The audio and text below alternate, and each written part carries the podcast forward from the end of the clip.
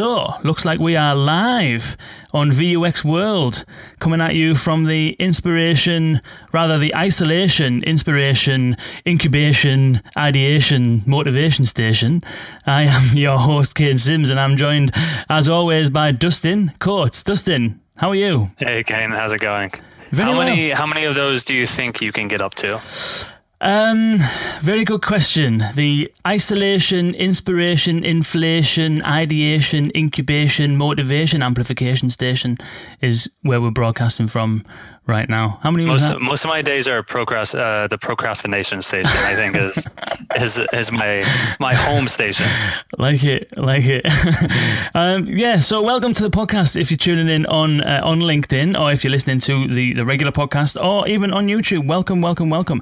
Uh, this is the podcast where we dive into the specifics and the practical details about all things voice and conversational AI. So, we're looking at strategy, uh, design, development, and today we are joined by an absolutely amazing, fantastic guest, Deborah Harrison. Deborah, welcome to VUX World. Thank you so much. I'm thrilled. It's a pleasure to have you. Absolute pleasure to have you. So, for those of you that don't know Deborah, so you work at Microsoft and you were, and I love this, the first writer on the Cortana assistant. I was. That was me. That is unbelievable. How did that come about? It was. I was working on the Windows Phone uh, project at the time, and Cortana was going to be a feature on Windows Phone. And I had been working on. You know, I was just. I, I was a team of writers, and we we wrote whatever was our assignment for that particular um, release. And so I'd been doing accounts, and I was doing the OOBE, you know, the the setup flow and things like that. And Cortana came around, and um, it seemed uh, groovy and I, I just put my hat in the ring to to see if I could if I could work on it not knowing I don't know that any of us knew quite how large it was likely to be at that probably a few people who were in early knew where it was going but I didn't but it just seemed cool. And um, and so I started working on on the feature and then it sh- shipped in Windows Phone and then there were two writers and then there was two writers and a manager and then there was a team and then there was an international team and here we are. And so yeah it was it was amazing. Wow. And kind of what was it like at that time? When was Cortana already a thing? Was it were you kind of involved in the creation of it? Like at what stage were you brought in and what, what did Cortana look like at that time? I, yeah, I was really early days, and so it, it had the, the team had formed. Uh, the you know the engineering team had begun, and there had been talk about, for example, should it have an identity? At that point, was an early question, and if so, what would that look like? And so the first project I was brought in to help with was actually um, looking at uh, there were there were sort of two facets of it. One was um, how should we uh, organize the the brief that would help us to hire voice talent so that we could know what the voice should sound like and how you know how we could identify who would be right for that role. Uh, and so looking at characteristics that we needed to pull out and, and amplify and, and others that we needed to you know make sure were less prominent because of the, the the tenor that we were going for. And then the other component of was looking at how, how what is the scope of emotion that could inform the the voice output at the time. So you, as as I'm sure all your listeners know, being in the in, interested in this work that you have the this, the work that's recorded as is and so they um, uh, they speak the lines. And in our case jen taylor was our was our um, our voice talent eventually um, they speak the lines and then it's read exactly as is. And then of course you have the tts so you record all effectively gibberish and then reconfigure it. And so we needed to be able to say when you reconfigure it what are the emotional uh, what's the emotional spectrum that can be conveyed through that tts um, output? And so we started looking at emotion. So um, so those were the first projects I worked on, but but my job was was really to write the lines that Cortana would say, and so we we started with a few basic um, uh, tasks. So we had reminders and alarms and um, check my email, things like that. And the question that I ran into almost immediately was, well, how how do we know how Cortana should sound? Like what what should the voice not not the spoken voice part of it. We are working on that, but what are the words that should be used and and what is the characteristic of of speech that that would would govern how Cortana would talk? Because of course we had, you know, MSTP, but that didn't seem to apply. And so I started poking around to see who, you know, who's thought about this and what's the uh, what's the what's the brief on this and it, it it just hadn't come up yet nobody had really thought that part through so i offered to put together um, a, a, set of you know sort of loose principles that i thought would help us um, hone in on what the voice ought to be. And um, and that just ended up becoming an it was sort of a, an untapped need and and I took that on and kept rolling with it all the way through when we had the team and until I actually left the team about two years ago um, to create this new team that I work on now uh, that was that was very much our charter was to govern the the the overarching principles that would help help any engineering team, not just the writers, understand how should Cortana communicate and what should sound like. Um, yeah. And Cortana, the the name at least, maybe not the character, but the name originally comes from Halo. Is that right? That's correct. Yeah, that was the code name, and I, I didn't unplug Cortana in the background. So if we say her name, we're going to act like you get her in the back. She's our, our chorus in the background. um, that's right. The, the, the code name was for uh, was from the Halo character, uh, and then um, uh, the code name leaked, and there was a pretty. We were shocked. We had we had gone through a whole process of trying to find what the name should be, um, and a whole lot of names were were in consideration, and we'd started to narrow it down to a few. Um, but when the name leaked, uh, people were so enthusiastic about the idea of getting to interact with this Cortana that, that we put that back in the ring as something to consider. And it also had characteristics that were useful at the time. Uh, now the um, the wake words have more flexibility, but back then we needed things that had like a, a hard syllable sound at the front and um, more than one syllable, so you could n- make sure you were differentiating it from other other wake words. And so it happened to have those good characteristics in addition to fan fan support. So nice. You, Did that? Uh, uh, go ahead, Kane. No, go on, go on. Mom was, mom was, mom was moving on. Carry on. All right, this is the magic of live, right? Um, did the fact that it was a character before it was this, and then sort of like a character, and then a code name, and then it leaked, and then it just became the name.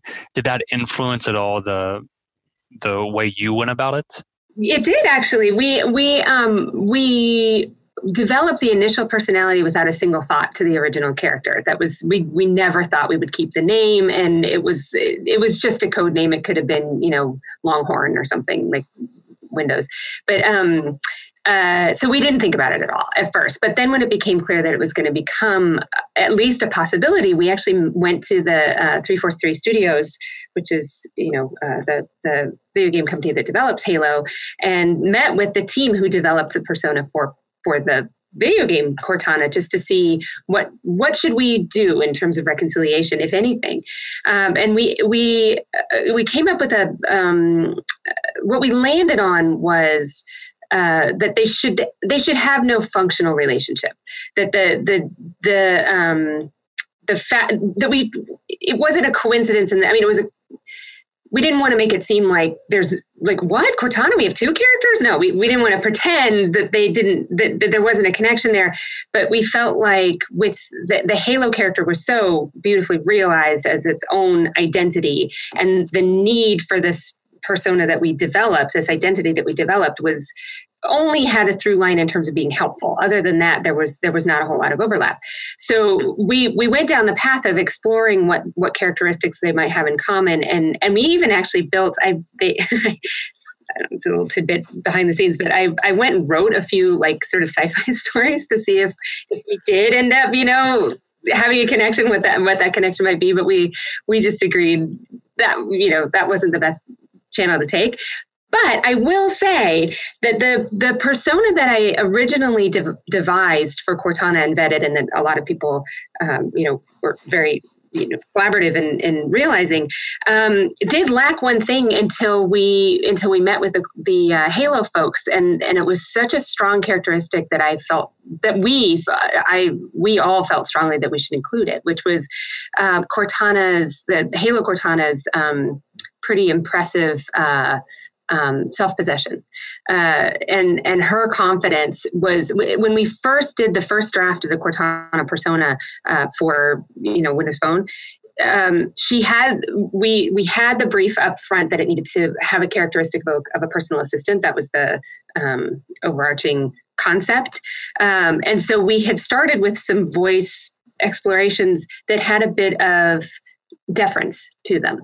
And when we met with the 343 team, we were so taken with their uh, with their character's ability to both be helpful and present and strong and confident and so we started bringing a little bit of that dna into it and so that there is you know hot tip folks there, there is a little bit a little bit of connection there because we we realized we didn't want cortana to feel in apologetic or tentative that we thought that might actually be something of a detriment to their confidence in being able to work with her.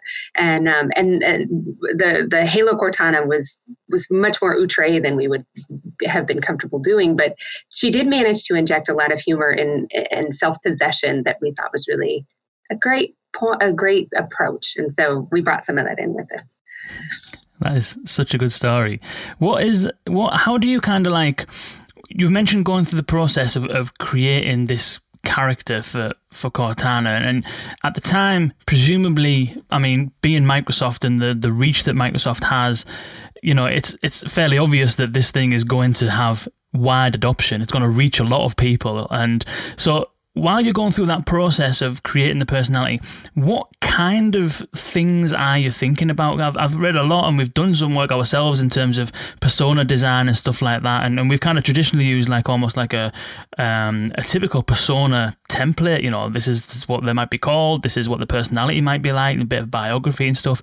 Is that the kind of stuff that you're doing, or is there anything else that you do to try and define that persona that you can, first of all, understand yourself and then try and try and communicate that to the rest of the team? Team that are working on it? I mean, that's exactly what, what we have done and continue to do uh, even now. Uh, at the time, we didn't um, we didn't have a template to draw from, but it became um, evident over weeks, months, years of, of doing it that there were some things that that appeared pretty repeatable and and I I love I love when I get to see how other teams approach it too partly because you know we get to draw inspiration from each other but because but also because we tend to see a lot of overlap and how how each team in a um, uh, product and feature and company kind of approaches it because there are some through lines that appear to be really valuable to think through time over time and time, time over time. But in the beginning stages, before we had any templatization to inform that, uh, it still came out quite a bit like that. So I, I, the the first draft, I still have it kicking around in the archives, is just a Word doc. It's about three two three pages long, and we kind of built it like a um, uh, you know name and then we did it sort of like a um, like a cv kind of uh, so it would have the um, basic characteristics, you know, the sort of top of the line things you need to know, and then um, things that are emphasized, things that it's like, and then we and then we added at the end a lot of like likes and dislikes, so like we could start informing if it needed to pepper the conversation at all. This was before we started on the chit chat work, which came a little bit later, but but we figured that it would probably come up in the in the even in the um, task based work that that sometimes people would stray off script or that you might want to include some. One thing that we tried very early on that got cut was the idea that that cortana might have a kind of expansive vocabulary in a kind of baroque way. And so like occasionally cortana might like pepper the conversation with with this sort of you know 10 cent word uh just to kind of because maybe cortana's you know we wanted to communicate that Cortana's got this vast background of, uh, you know, essentially the internet at her fingertips, um, and uh, and that maybe she might bring it in and then and then have that be just kind of a quirky thing. But we thought that might that might feel a little bit elitist if we did it that way, so we cut it out.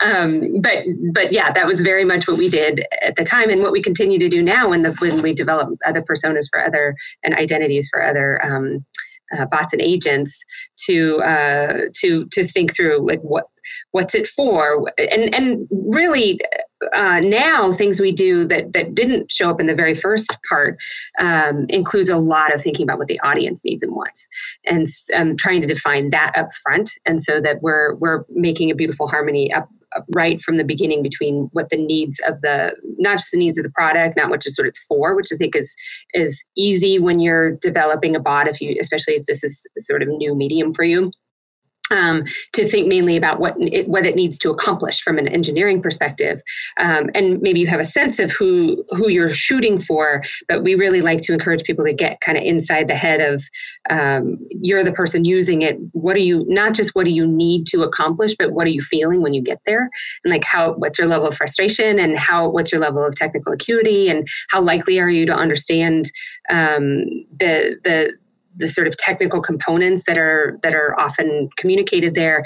And and so we like to do the kind of like i guess um, marketing driven kind of I, like i know marketing loves it but the the um, the part where you think about the the wants and needs and where they differ and like a um, also in uh, uh, screenwriting right? Mm-hmm. yeah, character yeah, yeah. development. Yeah so, so where are you now then? So you mentioned Chit Chat. So you're leading the Chit Chat kind of conversation design team. Is that right? Do you want to tell us a little bit about that and about the the work that you're up to now since you've moved on from Cortana? Sure. Yeah. So um, yeah. So the the Cortana editorial team was was um, had had a top line charter of, of Chit Chat, and um, of course we worked on a whole lot of other. Uh, um, uh, features as well as the as the chit chat, but that was kind of our our um, our core um, the meat of what we did. And uh, a, a, couple of years ago, um, we were noticing that that the need outside of uh, Cortana in the industry and at the company um, was was growing for the same kind of conversational work. And so, um, so we um, the, we left the Cortana team in extremely capable hands, and um, and a few of us built a, a, team where we were looking towards um, being able to offer the same kind of um, insights and development and, and um, production help for other conversational experiences at Microsoft, and then also with with teams that are partners of Microsoft.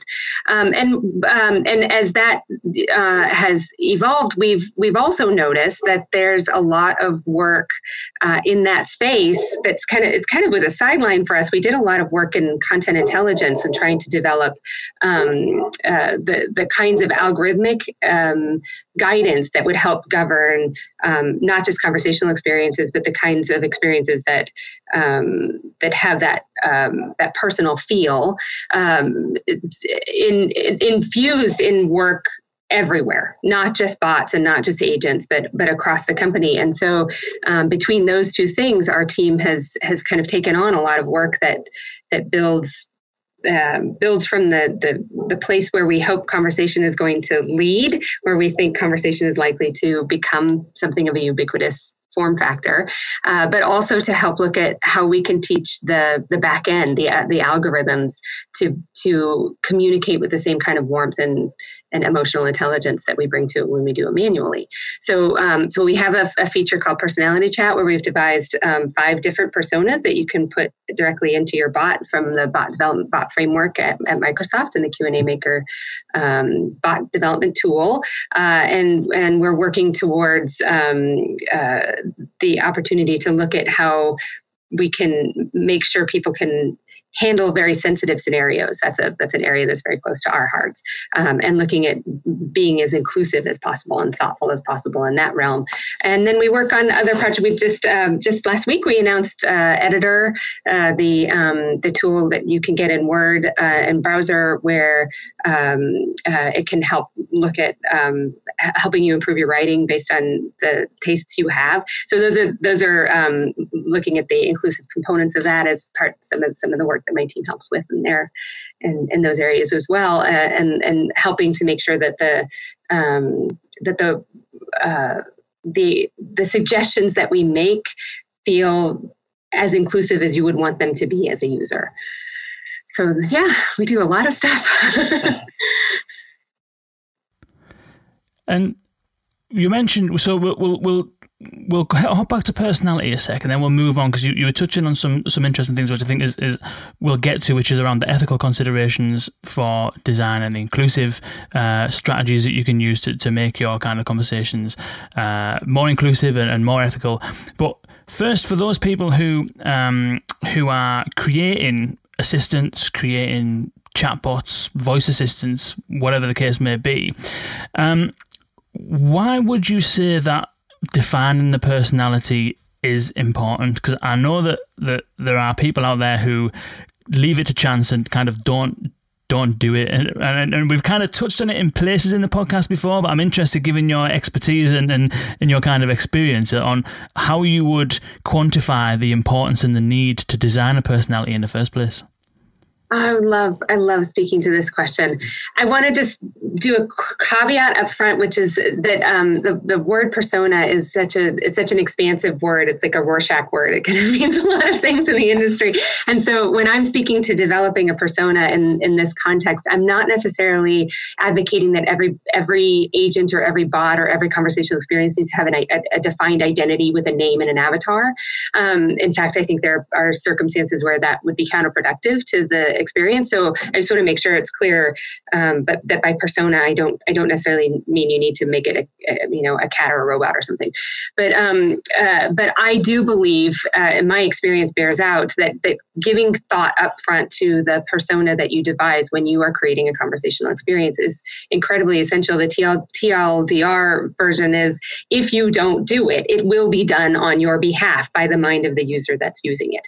Um, that pe- we know there's a ton of research research uh, on this and research there's a ton of research on everything but research i personally find compelling both from the, uh, their work and also from my experience that um, that people assign or ascribe identity to effectively anything that they interact with uh, over over time, including things that uh, that that don't even necessarily speak back and forth. So, um, the example I like to point to is Roombas. People get very, very, very, very emotionally attached to their Roombas. But sewing machines, I I, I do a little bit of sewing, and I I, um, I notice people you know often give names to their or cars, right, or their tra- tractors, or you know people give names and identities to to things that clearly are not interacting back. As soon as you uh, are communicating with spoken language and using human language, um, you are now speaking in the language of emotion uh, in, that that um, informs how we uh, humans relate to each other. And you uh, you may be devising language for something that has itself no emotional experience or identity. In fact, I would go so far to argue you are doing that. You're doing that in a conversational space, but the but the communication nevertheless is generating a ton of emotional reality for the other person, and all the words that you choose, uh, you know, just from a design perspective, are going to for, inform the efficacy, the effectiveness of your uh, of your product. But you're also communicating identity. You're also communicating point of view and and and bias. We all have it. Uh, communicating um, some em- emotional expression, and that's even in the most. You know, we've devised a personality we call the professional that is uh, that is very cut and dry. It never uses exclamation points. It's um, it, it, uses complete sentences with uh, proper syntax and grammar. And the person that you imagine when you are interacting with this on the other end of this, even though you know at the same time that you are not talking to a person, we're very clear about that needs to be very transparency transparent that you are not talking to a person. That identity that you're talking to, you have a picture of who that is, and it is evoking an emotional response in you. And if you if you let the work be done only by the user, by the person, by the hate, love the word user, but you know, by the person who's using your your work, um, they are going to ascribe some identity to that, whether you want that to be true or not. Now, that's fine. Like that's you know that's a way to do it. But if you want to be in the driver's seat of of what that um, that emotional exchange feels like on any level then it behooves you to think ahead about what would help influence that conversation in the direction that you would like. Do you have complete control over that? Of course not. You can say anything you want and and and give it the the you know every every syllable every um every phrase you know uh, vet it past 100 people and that person is still going to respond the way they respond but you are creating an influence path for that. And uh, and that alone i would hope would be a persuasive argument but the, the part where my heart really digs in on this is that um, it's very emotional. Uh, the um, the choices you make uh, are are not only affecting the person in that moment, you're also um, I, I, I, like I like people to think about it as if they were sitting there and they were uh, they were having that experience themselves of, of having that in that exchange. And what would you like people to take away from that? There's this component the word ethics is, is a big capital e word but it's very it's very it feels very important to me to consider this and keep it above the line. Um, the, the way that people are going to interact with their devices is being devised by those of us building it right now. And we're setting a model and we're setting a template, and it's to some extent uh, affected by um, the technical limitations of our conversational uh, understanding, our natural language processing, all of that is true. And so when we create experiences that encourage what we think of as sort of slave language, then uh, then we are uh, p- pointing people on a path um, that we it, that becomes increasingly difficult to back us out of because people habituate to it now those limitations are there. They're real. They're they're part of my daily job every day to try and mitigate and, and build around it. But that said, with some judicious, thoughtful um, uh, consideration, there are things you can do to mitigate some of the effects of that um, that that feeling over time that you are building conversations that feel impersonal or feel problematic in some way. And that's before we even get into the part about chit chat which is you know very much exciting in my universe where people say things that are very vulnerable and thoughtful and important to them or they say things that are very uh, abusive or problematic. And it and it becomes our responsibility to figure out how we want to interact in those moments on behalf of the person who's having that conversation but also on behalf of uh, you know, sort of everybody who has these conversations. How do you want to model uh, the values that you as a person have or you as a company have um, in that interaction, such that you're you're representing yourself beautifully, you're representing your brand beautifully, and you're also creating something that's positive with the person that you're talking to. So I, I'm, I know I'm rolling. I will pause. that is good. That is that is such a strong answer, Dustin. I don't think I've ever heard an answer that was that was quite as deep as that to that to that question. No, I thought it was great. I was I was saying to myself, I hope Deborah, I hope you don't stop talking because we can just we can just go another thirty minutes with this. It would have been great. that is, keep going. yeah, yeah, yeah.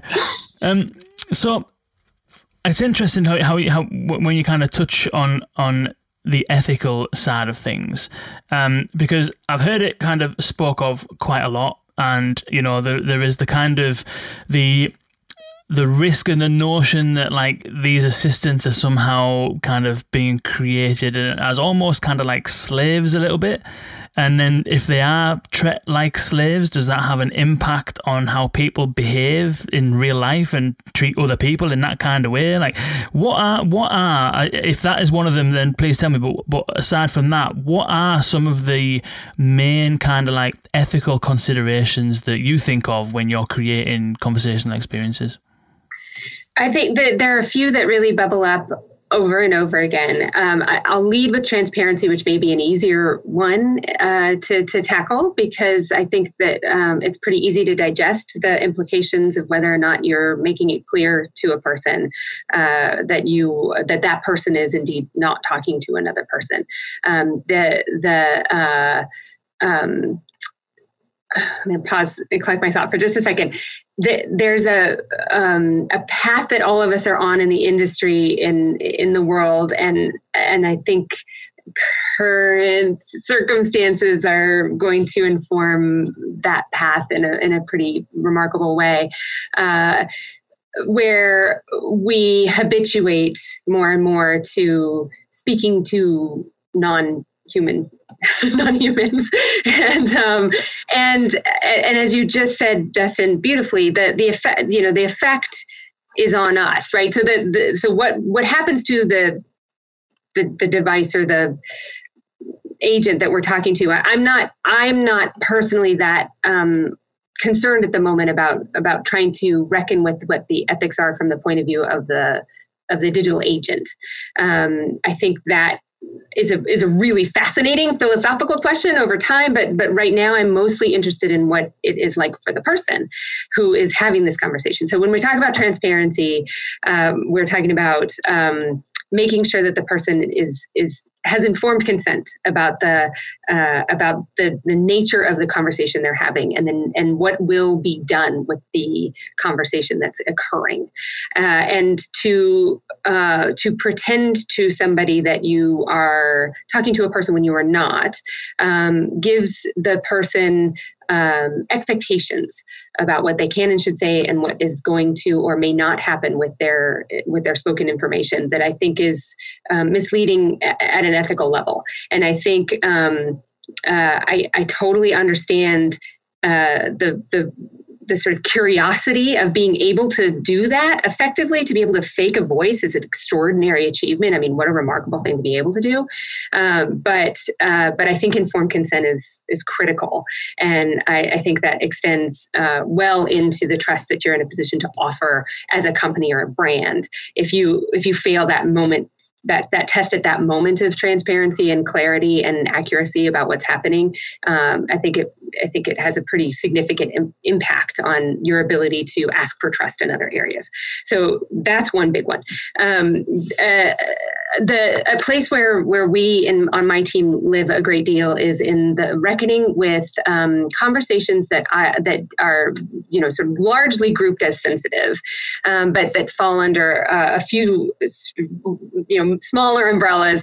Uh, one of which is where the person is disclosing or or speaking to something that's vulnerable and tricky and difficult, and and uh, um, uh, I think that that ethics in this framework is very much about the the demonstration of the capacity of love and and care uh, and and the duty of care in that. I know love is a really big word to use in a tech circumstance, but I, I think of it as sort of being able to um, to to offer care and and consideration. And so, if a person is is is um, disclosing or, or speaking to something that is that is vulnerable and important to them, um, it is completely understandable that many digital assistant agents, bots, conversational expressions would would just simply be unable to to grasp and deal with that. Get i totally get that. Not everybody needs to. But in the circumstances where you are taking that on you are uh, that the duty of care that you're assuming in that in that circumstance i think is is as real as if you were talking to the person in that moment. I think of it as a very time delayed like we're having our part of the conversation days weeks months before the other person is but it doesn't it doesn't have lesser value in that moment to offer uh, empathy and thoughtfulness. And does that mean we're always going to say the right thing? Of course not but but we don't say the right thing in the in person a lot. I've said you know embarrassing stuff when with circumstances have arisen and i've just not been present for it I don't expect less, you know, I don't expect more perfection from our digital experiences, but we should think about it. Um, so, the, so that's one area, and then the other area is in the circumstance where people are being abusive towards their conversational uh, interaction, and I think the, you know, I personally think that a lot of the circumstances where people are being abusive is um, that's not it's it's trolling behavior. Like they want to know what'll happen if they do it. They're not necessarily um, expressing uh, the true hatred that they're, you know, if people say something that's very racist or very sexist, I wouldn't want to assume that the person holds those values just because they've said it. That said, uh, to respond poorly in that circumstance does have the effect of perpetuating a certain kind of conversation. And I, th- I think if you are standing in front of somebody and the person says something abusive, um, the way that you respond accrues to the larger social value that we hold as as we talk to one another uh, and and offer guidance towards one another about what feels safe and appropriate to say to one another on behalf of others who may be disenfranchised or myself i may be somebody who's in a in a weakened position you know in in that circumstance. And and while uh, while I wouldn't want to place uh, the responsibility for you know civil discourse on conversational expression any more than it is on any given one of us as a person. Nevertheless, I think to neglect that responsibility is doing a disservice to us socially and to, to a person individually.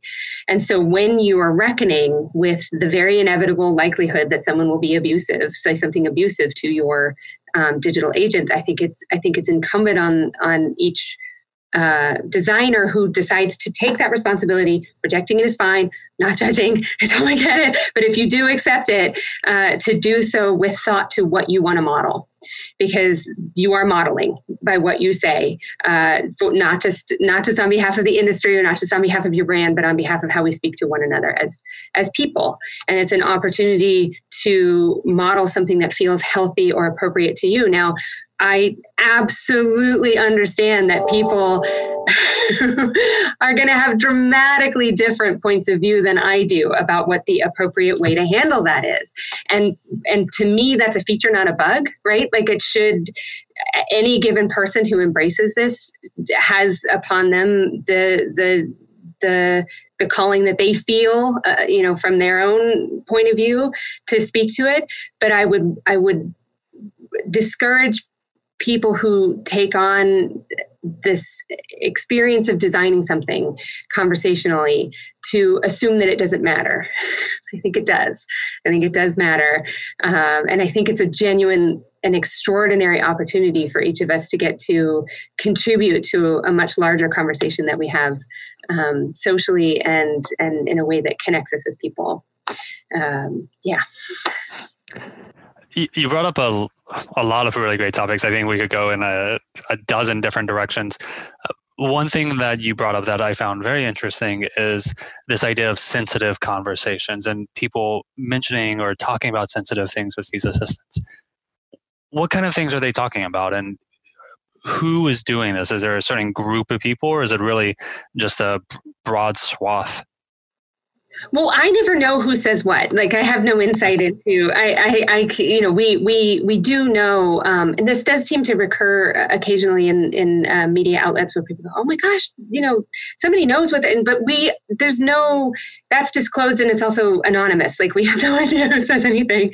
Um, but I but I know. I mean, the Tay experience. I think is everybody's I, should I explain Tay? Is that is that probably yeah, well Yeah, yeah, that'll be that'll be worth it. okay, so um, so Tay was a, a chatbot that was released by Microsoft. Um, gosh, was a few years ago now, and um, and Tay was designed to just be a chatbot. It wasn't meant to accomplish tasks or um, help you, you know, manage your appointments or something. It was it was just a chat and there was a, a, a, bot that was released in China that Microsoft did called Xiao Ice that had been extremely successful, ri- like ridiculously successful, and had been, become something of a media celebrity. it was appearing on like giving the weather on TV and things like that.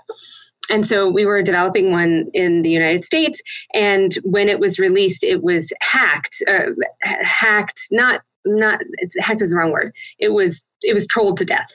It was um, it was uh, uh, a targeted um, cadre of folks, largely in the 4chan community, uh, figured out that you could encourage Tay to say certain things that were um, re- repulsively offensive, like incredibly awful. And they figured out how to make it do that so quickly that they, that Microsoft had to take it down. And uh, later on, another chatbot was released, and um, and that uh, was much uh, more robust against that kind of attack.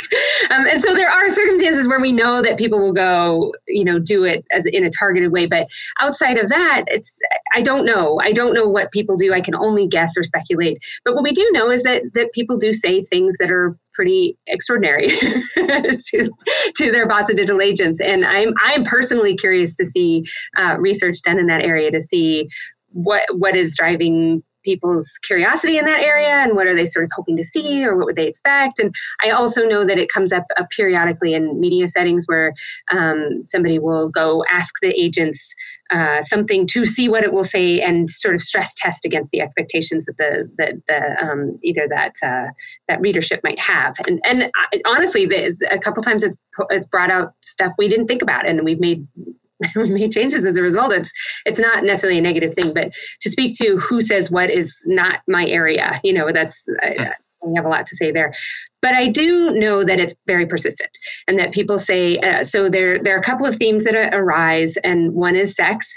Um, uh, so flirting, anywhere on the spectrum from flirting to extremely, extremely sexually explicit and then beyond sexually explicit into sexually abusive. And I want to, and we are careful on my team to draw a real distinction. Like, while our bots are not going to flirt or interact in any kind of sexual manner, we are we are very careful not to write responses that feel. Um, uh, we, we want them to have at least a sort of notion of being. The words that come to mind feel like I'm going to say something that's not going to come out right but sex positive i guess? Or some you know something like the idea to be like look we're not saying sex is bad. We're just saying don't talk to me about sex. Like that's the you know that's the the spirit of it. But then there's there are ones that cross over into it's it's uh you know points about rape, for example. Um, uh, and so, uh, and then uh, things where they're, um, you know, racial sensitivity, um, homophobia, things like that. So I, I don't, um, know that there's any uh, area that that doesn't happen, but it does it does seem like there's a there's a period where people are more sort of banging on it to see what will happen. Um, and then from there. But the point is that we feel like at any given moment, the likelihood that someone is is is going to tread in that direction is something we do have the resource and bandwidth to account, accommodate and account for, and therefore we put time and effort into thinking that through ahead of time. Oh, that's interesting because when you say sensitive topics, my mind goes straight to um, I'm sad or oh, yeah. uh, you know I'm I'm feeling suicidal or like there's a there's abuse in my family. Is that something that people do as well? Totally, absolutely. And again, we can never know. We can never know. Mm. We can never know whether they're just saying it or whether they're. But we take our our um, our uh, ethos, our approach is always to take those points mm. seriously and to give them full consideration. So if you speak to any suicidal thoughts, we um, we do not interject. We just send you to all of our bots always. Send you to the mm. suicide hotline. Um, if people are talking about things that have to do with depression and it's not necessarily about suicide we offer sympathy. Um, and uh, and the way we tend to reckon with that is you think uh, you you think about risk. Because if you if you come into this with a mindset that people are just asking to figure out what it's going to say then it can be easy to be in the mindset that well it's you know we'll just say whatever you know we can be funny and you know try and be silly or whatever because ah they probably don't mean it but when we think about and this was really really early on with cortana and has carried through all of the work that we do always is you think about the risk associated with the person has said a silly thing and we respond sincerely, the risk there is effectively nil. Maybe the person is bummed that they didn't get a funny response, but they move on. But if the person has disclosed something that, that really is vulnerable and from the heart, and we respond in a silly way, uh, not only I mean, not only have you done damage to your brand to some extent, like because you've you've you've now demonstrated yourself not necessarily to be trustworthy. Uh, more importantly, I would say you've you've you've done harm to the person. Like you've you've made them sad. you know, like at least that's the risk. Maybe you didn't. Maybe the person's like, I totally get it. They're a bot. They're not going to be there for me. Like you know but if like if there's an opportunity to make a choice between indexing on um, something that feels pleasant versus indexing on something that um, you know it's not like silly isn't fun. Like silly's great. We love it. We love to do it when people ask us about our favorite cheese or are you a ninja or whatever. Like we love when people ask. That so we get to answer it. But um, but if someone really is sad or depressed or god forbid suicidal um, that's not a place to play around. And um, or another one that comes up um, uh, is uh, if if somebody says I'm gay, um, and and that's another good one in terms of risk because the the, the spectrum of of um, of intent, you know, talk about intent analysis on that, it could be quite broad. It could be somebody who's not even gay, who's just saying it because they want to know what we're going to say. It might be somebody who's saying it who's, uh, you know, never been, you know, never had a concern about saying that. It's never been a problem in their lives to, to say that. And it might be somebody who's disclosing it essentially first time. We have no way of knowing. And so where's the, where's the index on what, you know, where, where do we place our index on it's risk and reward sounds so crass, but I mean, like, where's the likelihood that we can offer the most positivity? That's the question we hmm. ask ourselves often. And how, and then how do we do that? Like, how do we, how do we say, because in, that's a good example of where you can mean well and still go way too far in one direction or another. Hmm. So if you say if somebody says I'm gay and you assume they're like coming out and making this huge disclosure and you make a whole big deal out of it, you could make that person feel sort of disenfranchised. It's like I wasn't. That's not what I was saying, you know. Mm-hmm. And so uh, and so um, so that's a that's a really powerful example of like. sometimes the stakes are incredibly low like are you a ninja uh, you know but but uh but when you we you know that one we took weeks to figure out we had i, I, I mentioned this to kane when we were talking last time but the, um, the, a high school student actually gave us some insight into how to uh, how to approach uh, answering that in a really um, in the way that we felt was really met the mark because um, we were we were struggling with it and we asked for help mm. it's yeah. good it's it's it's interesting how how you're kind of needing to go through all of those different scenarios and assess the level of risk because for I suppose that especially in the chat environment, it'd be interesting to get your thoughts on, on whether this is more chat specific. I know that people abuse the smart speakers if they play the wrong song and shout abuse at or whatever. And, and I can imagine over time um, that these things will, will become more common on the smart speakers or, or, especially on the voice interfaces because it's like if someone has built up trust in Cortana, Google Assistant, Alexa, whatever, and all of a sudden one day they say, "How do I kill myself?" Uh, what I mean, I mean, in in in on on the text, at least you can say, "Follow this link, go to the you know go to this website or whatever.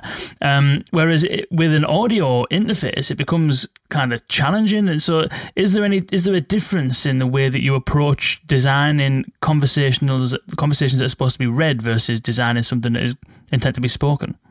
We have, yeah, and and with Cortana, um, we we did have to think about that when the speaker came out, and we did an audit of everything that we had written already to see how would it because when when we wrote it originally, um, we we wrote for the phone, uh, so we were expecting you would either be holding it or listening to it. So we did we we we designed the original pass for either um, or both. Um, and then when we went to PC, uh, when we came out on the PC, we we went through and made sure that everything would make sense if you couldn't hear it because we had we had made some um, uh, we had authored some things with the expectation that Jen Taylor was going to do her remarkable performance, and you would get to hear the humor in it. And then if you just read it flat, it sounds you sound like a jerk. so, um, so we did a whole audit on that. And then when we came out with the speaker, we did the same thing. We went back through and said, okay, of the things that we've written here, what will what will no longer work if you have no access to um, to the screen? In in our case with Cortana, we're lucky enough to be able to point you to a screen because the expectation is if you have a you know if you have a smart device device like that um, that we can you know the, the, the, promise of cortana is that it's linked and connected and so um, and so you can say uh, you know go see I'll, I'll bring this up for you on your computer or whatever it is. Um, but outside of that, um, gosh, I would imagine even since I left Cortana, I would guess they've made some some strides in that area. There, all the work I do now is for text only. I'm not actually working on anything that's voice out, um, so I might be a little bit behind on, on, some of the uh, um, uh, innovations that have come out there. Yeah. Nice. Well, Deborah, this has been an absolute absolute pleasure. I think we've got kind of so deep, deeper than I thought we were going to get. Actually, I think it's been absolutely phenomenal. And uh, yeah, thank you so much for, for spending some time with us and sharing your perspectives and, and really raising the importance about about how critical it is to think about the ethics of all of this when we're creating. Because when when we think about like, there's always that saying of like, will AIs become kind of like sentient or conscious or whatever? But actually, what I've kind of realized over the course of hearing you speak is that the designers and the developers of these experience are the consciousness and it's it's the responses that you're responsible for generating are just as impactful or could be just as impactful as a, a, genuine conversation. If someone you know there's lots of talk about how uh, i read it the other day that uh, someone has fallen in love with their chatbot. Can't remember the name of it. I'll have to dig it out and put it in the show notes. But someone has genuinely fallen in love with it, and there is examples of where people have like gone to on holiday to certain places because of the conversation that they had with the chatbot, and then they take photos and then send it to the chatbot when they come back and stuff like that. Now, it might be a small kind of number of people, but if someone is genuinely suicidal, has no one to speak to, and they turn to the smart speaker or their assistant, then it could be pretty powerful. And so it's kind of like the designers and the developers are almost the consciousness, if you like, of the things that we're creating, which is mad. It's remarkable. I mean, what a what a thing to think about. And what, I use the I use the phrase duty of care a lot because that's so that's so close to how I think about it. And I think it also helps offer the perspective to us as designers to remember that I'm a parent. I'm a I'm a mom. I have two kids, and um, and it is it is tempting. I mean, what's happening right now is a is a great opportunity to practice my sense of boundary around what I can and can't control on behalf of my kids' lives, right? Like I I I would love to feel that it is entirely my job and nobody else's to keep them safe and that everything I every choice I make is going to make sure that everything they do is safe and we're good. But it's it's not. That's not the case. Of course there's a whole wide world of influence and and sometimes I'm going to make silly choices and and so those of us as designers, those of us who take on this work work. We are going to mess it up sometimes. Of course we are. We're flawed. We have people, you know, our own biases. I work in the Pacific Northwest with other people who've chosen to live in the Pacific Northwest. And we are, uh, you know, we're all employed by a company that's enormous. I mean, that informs our point of view, right?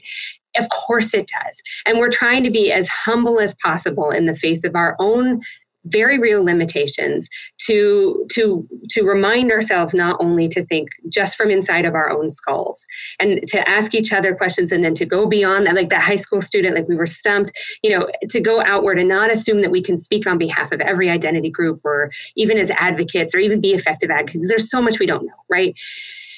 And that to what you're saying it it can't you can't take it on as if everything that goes wrong as a result of the choice you've made will therefore be your fault in the sense that you know that now it's ruined and you you know that's too much. It's too much responsibility. But that duty of care that i think of when i'm you know with my kids or with or even just with friends who need a, a support and i can be there for them um, is is is very much how i think about that. And that's that's I'd, I'd love i'd love for people to feel um, and uplifted by that option and, and empowered by that idea that, that they can sit with the idea of a conversation and think towards what positive that they might be offering over time by giving this a little bit more thought and bringing maybe another couple of people into the conversation with them uh, to get there uh, because i think it's really beautiful Wicked, fantastic, Deborah. Have you got any, um, you know, any resources that you could share where people might be able to go and learn a little bit more about either conversation design or, or to read a bit more about the some of the kind of ethics involved in this, or any any kind of links or contact details, social media, whatever that you'd want to share with people before we before we wrap up? Well, I'm on Twitter and on LinkedIn, and I would love to talk to people. My Twitter is uh, Twitter handle is Deborah underscore Who. Um, uh, maybe I'll put it on on the LinkedIn profile. Please find me there. Um, as far as other resources, I I love to share when I read something that really touches me in this space, and a lot of the work that that informs the work I do. Yes, there's amazing work for conversational stuff, but a lot of the stuff that really informs me um, is in the more uh, um, philosophical realm of, of, thinking about this. So I'm happy to share um, any um, any suggestions. You can, you find me on Twitter or LinkedIn, and um, and I can I can share anything that's interesting there. Cool, fantastic. Well, uh, just before we wrap up, Paulos has mentioned watch the movie Her, which I haven't seen yet. Oh, uh, oh really? Yeah. How weird is that? I've queued it up a number of times to start watching it, and, and every time Artie's done something, and I've had to go and deal with the child, so I, I haven't yet got around to watching it, which is mad it's quite a thing and it's definitely we do reference her when we do some of our work to remind us sometimes of the um, uh, we we not only use it to help to be like look you know people get very invested but also because uh, it helps draw a line sometimes like this is this is for one thing and then her was for one thing you know that agent and other agents can be for other things and that's okay too. Yeah. It doesn't have to be all things to all people. Yeah fantastic. Well deborah thank you so much for joining us. This has been absolutely enlightening. And thank you everyone for tuning in on LinkedIn. Apologies we didn't get a chance to go through the questions. I think hopefully, which I think we have done, is we've covered a hell of a lot more than I, I thought we would. And uh, yeah, your input has been absolutely invaluable, Deborah. So thank you so much. Thank you so much for having me. I just I love getting to speak to other folks who are so engaged. It's really wonderful. Wicked. Well, thank you everyone again for tuning in. And uh, if you're listening on a podcast, thank you as always. If you're on LinkedIn, thank you again as always. It's been going pretty well, this Dustin, LinkedIn broadcasting so far. Yeah, I think so. I think we should continue. I think we should continue. Yeah, definitely. Wicked. Well, until next time, hopefully, maybe tomorrow afternoon, depending on if we get the approval, or maybe next week. Uh, but either way, we'll definitely be back very, very soon. So, ladies and gentlemen, boys and girls, thank you all for listening. And until next time, see you later.